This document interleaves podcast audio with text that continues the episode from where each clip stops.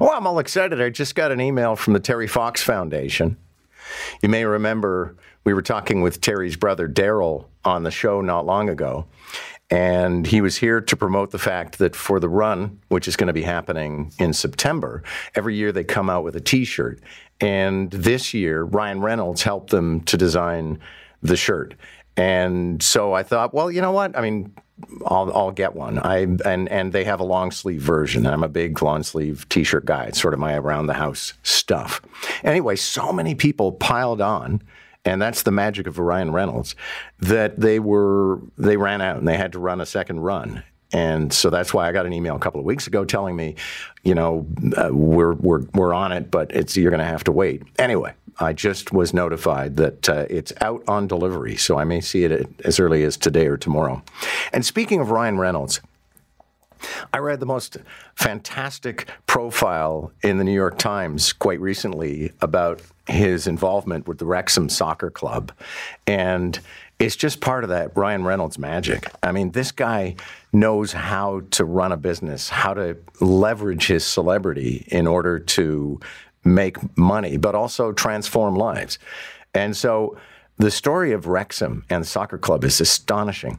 He and a partner went out and they said, We want to find a, a sad sack town and a sad sack soccer franchise, and then we're going to buy it and we're going to turn it into something else.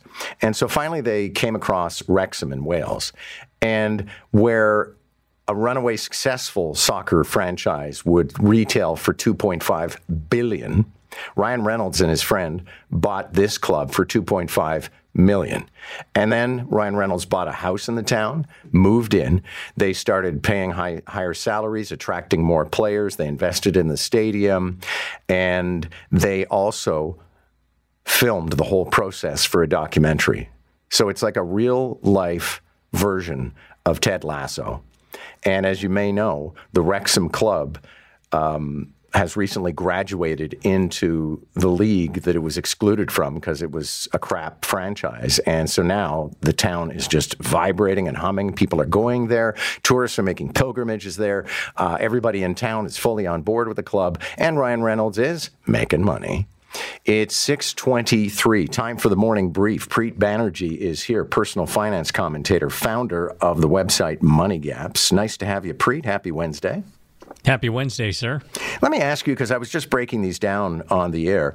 Uh, but the analysis is that the Toronto real estate market has hit its bottom, which wasn't much of a bottom in the first place, and will probably start increasing over the coming months. I'm fully on board with that analysis, not just because I like real estate, but because I think it's true. But you're the finance guy. What do you see?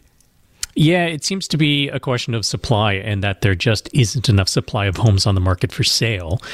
And part of the reason for that is a lot of people believe if you're, you know, a home owner and potentially selling a property, you're thinking, well, I'll wait until the environment is better to sell. So there's fewer homes for sale on the market.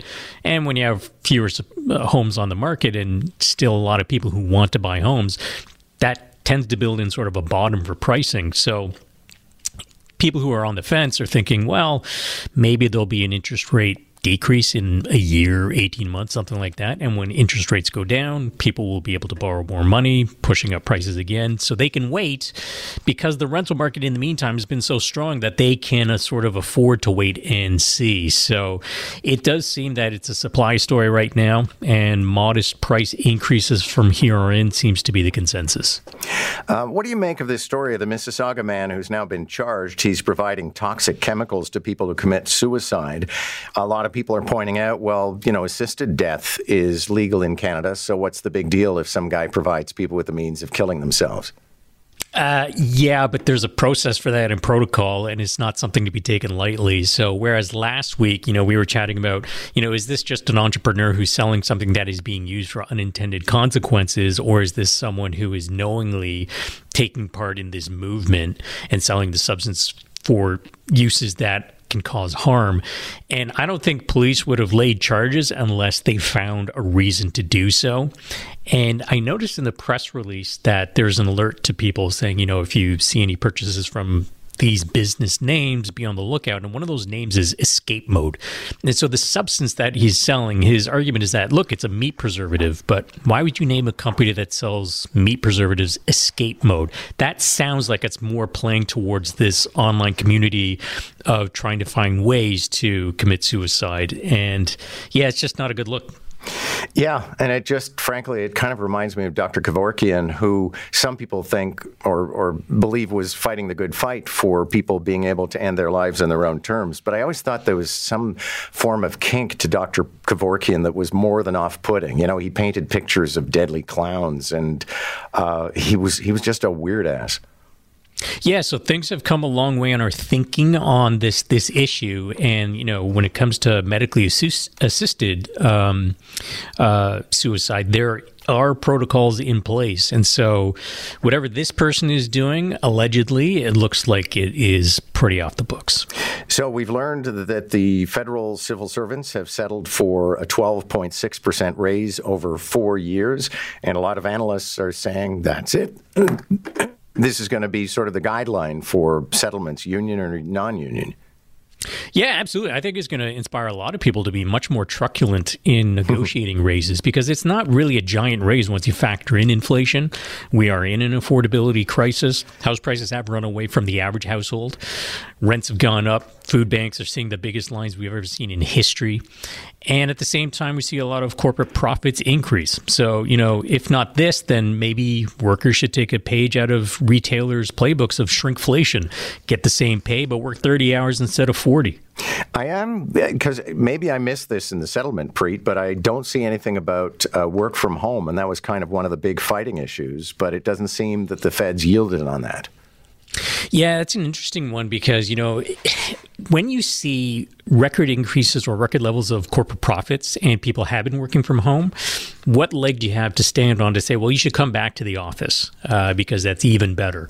And we're seeing this uh, not only in Canada, but in other countries around the world who are grappling with this. So I didn't see exactly what they decided on that part of the file, but it is interesting to see what companies and negotiators come up with on this because everyone's going to be watching that.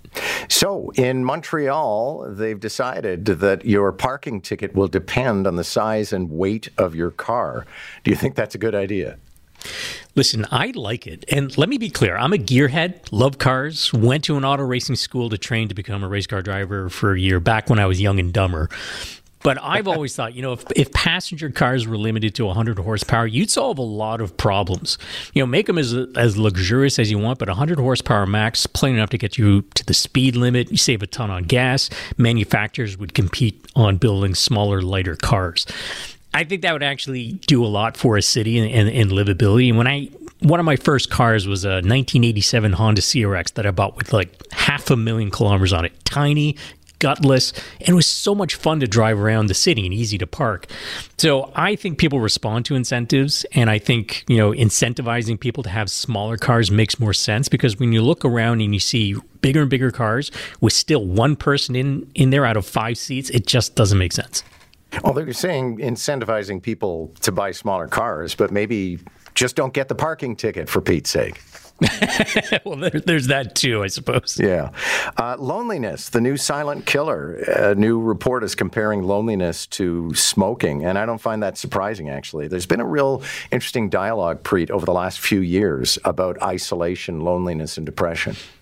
Oh, yeah. And I would say that North America is behind the curve. If you look around the world, United Kingdom, Japan, they have set up ministries of loneliness with significant funding. I think Japan committed something like $80 million equivalent Canadian towards tackling loneliness. Uh, the UK was, I think, around 50 to $70 million. And when you think about as an investment, it makes sense because loneliness um, has an impact not only on on workers; they are less productive, uh, they miss more days of work. But with an aging society and the increase in healthcare costs, tackling loneliness and the issues associated with it, that money that's being spent, there's a return on that investment. So we're kind of behind in North America what everyone else in the world has kind of already figured out. Preet, wonderful to talk with you this morning. Thank you. Thank you, John. Preet Banerjee, if you like what Preet says, you might want to look him up. Money Gaps is his website. Uh, coming up in the next half hour, how much fun is it going to be? I'm hooking up with a guy I went to elementary school with. And the reason is he's a Canadian in Florida who's trying to work the angles to land tickets to see the playoff series. Plus, it's White Coat Wednesday. Amongst other things, we'll talk with Dr. Mitch Shulman about what we were just talking about now loneliness as a silent killer.